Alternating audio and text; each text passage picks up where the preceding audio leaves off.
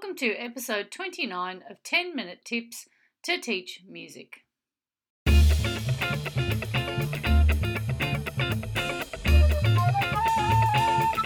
Welcome to 10 Minute Tips to Teach Music with Clarissa Custom Music's very own Kerri Lacey. Hello, everybody, and welcome to 10 Minute Tips to Teach Music, episode 29 How to Plan for an Ensemble. Now, let's face it, extracurricular ensembles are part and parcel of the music department in most schools. More often than not, teachers take on these ensembles out of the goodness of their hearts with very little support. Some of us are fortunate and might receive a couple of periods a week to help with planning and preparation, but most of us don't get that much help. This week, I'd like to talk about the challenges of creating an ensemble, be it a vocal or instrumental group, and some of the strategies to ensure you're providing a developmental plan which also incorporates growth. So, how do you start an ensemble? Well, it depends on your school, its attitude to music, and your history. If you work at a school where music's not considered very valued, then you've got an uphill battle. If you work at a school where music is king, then life's a little bit easier. So, where do you start? Well, trust me, with the keenest kids you can find. You know, the ones who hang off your every word and who want to be the game changers, the ones who want to make history, not just watch it go by. And the next challenge is to make it good. You need to make sure the product they're presenting is good quality. You also need to make sure their first outing is quick and effective don't spend three years practicing waiting for kids to be good. Make it good from the start. Remember, where energy goes, excitement flows. If you have a vocal group, then get them to sing in unison or in two parts so that it sounds fuller and more confident. Don't go for four parts straight away. If you're starting a small band, then select charts that maximize their strengths. Ones that have little big band or the charts where they've got only four or five layers but more kids playing them. They might be grade four players, but if you get some really top grade two charts that sound impressive, then your audience won't be any of the wiser. So, how do you plan for an ensemble? Well, believe it or not, it's the same way you plan a unit of work from the end. You need to ask yourself what is the end result? For a lot of us who run ensembles, the end result is always a performance, but not just one. Is one enough? I run a whole bunch of groups at schools, and one of my ensembles the premier ensemble in the school I work at, will have 25 gigs a year. Now, that's a lot, you know.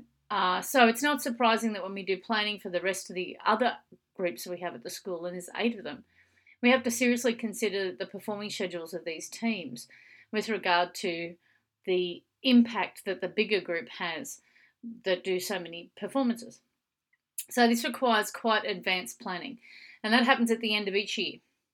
We learn from our mistakes, we try to correct them. Now, if you're starting out, you're not going to have that problem, but you're going to need to know how to focus your energy and attention. So, you have your group and they've got some material. So, what's next?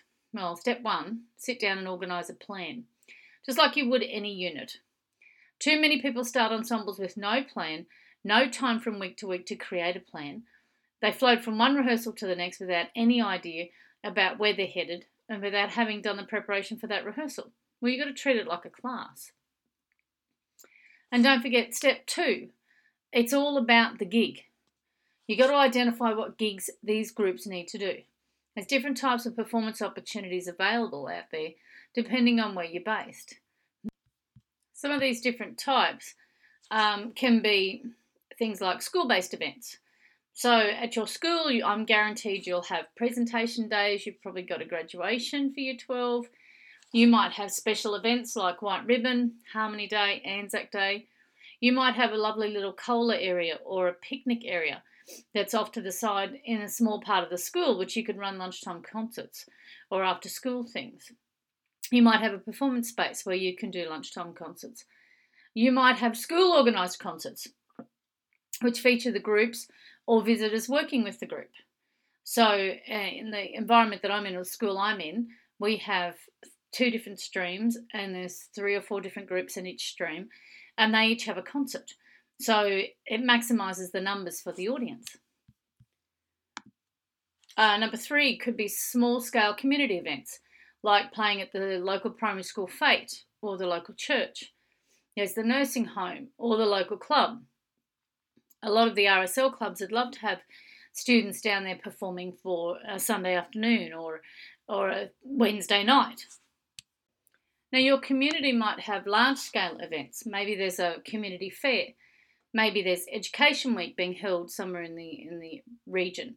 Maybe they celebrate international events like International Jazz Day. Perhaps you have festivals. There might be an oyster festival or a street parade, all sorts of things that you could get yourselves involved in within the large scale community events. And don't forget to see if they can make a donation to the school or sponsor an event. Say, for example, come to your concert, provide a prize for a raffle, or, as I said, a donation to the school music department. There's also competitions. Now, I'm not a big one for competitive natured events where there are no winners, I guess. I'm a big fan of festivals. I do like the festivals that offer the gold, silver, and bronze because the students have a standard that they are then reaching for rather than first, second, or third. For example, I have a group that was entered into a festival and they got silver for the first two years and then they finally got gold the third year. And then from there, they were invited to an invitational, which is for all the ensembles that have reached gold status. And so they had the opportunity then to work with a professional musician from America. So those sorts of competitions and festivals exist. See if there's one in your community. If you're an a cappella vocal group and you organise an a cappella vocal group, there is the Vocal Australia have an a cappella online festival you can get involved in as well. Don't forget there's state or national events like Generations in Jazz, School Spectacular if you're with the Education Department, arts unit programs, and of course private school programs as well. And then there's the tours, the local, the interstate, and the international. Now, if you're just starting out, then just pick one or two of the categories I've mentioned and just go for it. For example, you might have a small band. Um, well, the local church or nursing home might be happy for the group to come down and entertain for an afternoon. And if your group doesn't have enough material, then to sustain an entire set, then maybe pepper the performance with some of those students in your other classes the ones that are able to perform on their own or be able, be able to do an acoustic number. They have HSC works that people need rehearsing from the senior classes. So grab them, get them involved. Get the group out in front of the school. Now, this is the hardest thing they will ever do. If they can perform in front of the school, they can do anything. Make sure the performance is a success from the start, though. Okay, pick the right song for your school community and the right event or the right year group to perform for. The last thing you want is for it to all go pear shaped and the kids to be highly embarrassed and then not wanting to go out in front of the school community again. Step three this one I think is a really good one. Find your high profile event and then boast about it. With the world of social media taking hold on the young, any major event or minor event for that matter needs to be advertised. If it's on Facebook or Instagram, then it must be really important. While promotion might not be your thing, it could be somebody's, like one of your students or maybe one of your band parents. Organise a high profile event with someone or get involved in a large scale community event that's seen to be super special. This is a great promotion for the school and the students, and make sure your school is primary in promotion. Get a pull up banner made. Principals love positive promotion for their school. Step four plan your repertoire.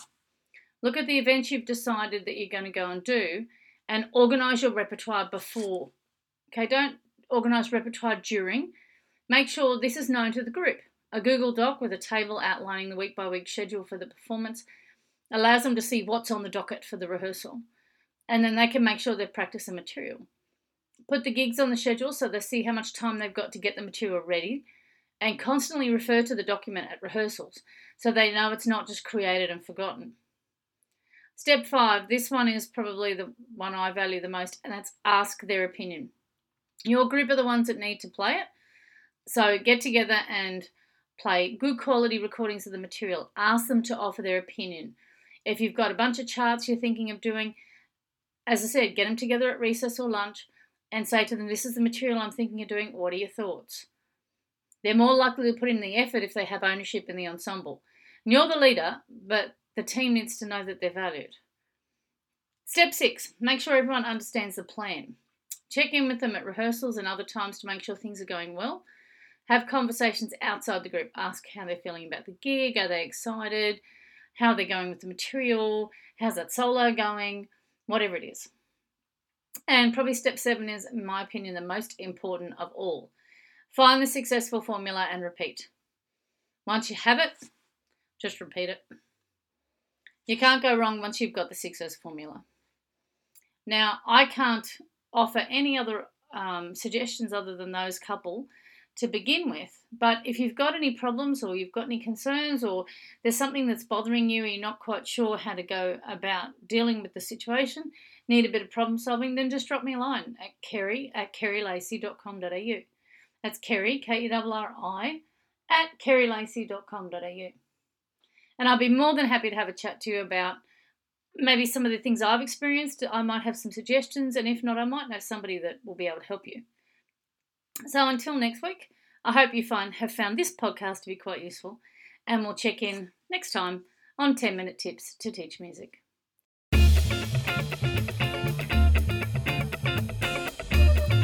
You've been listening to 10 Minute Tips to Teach Music with Clarissa Custom Music's Kerri Lacey.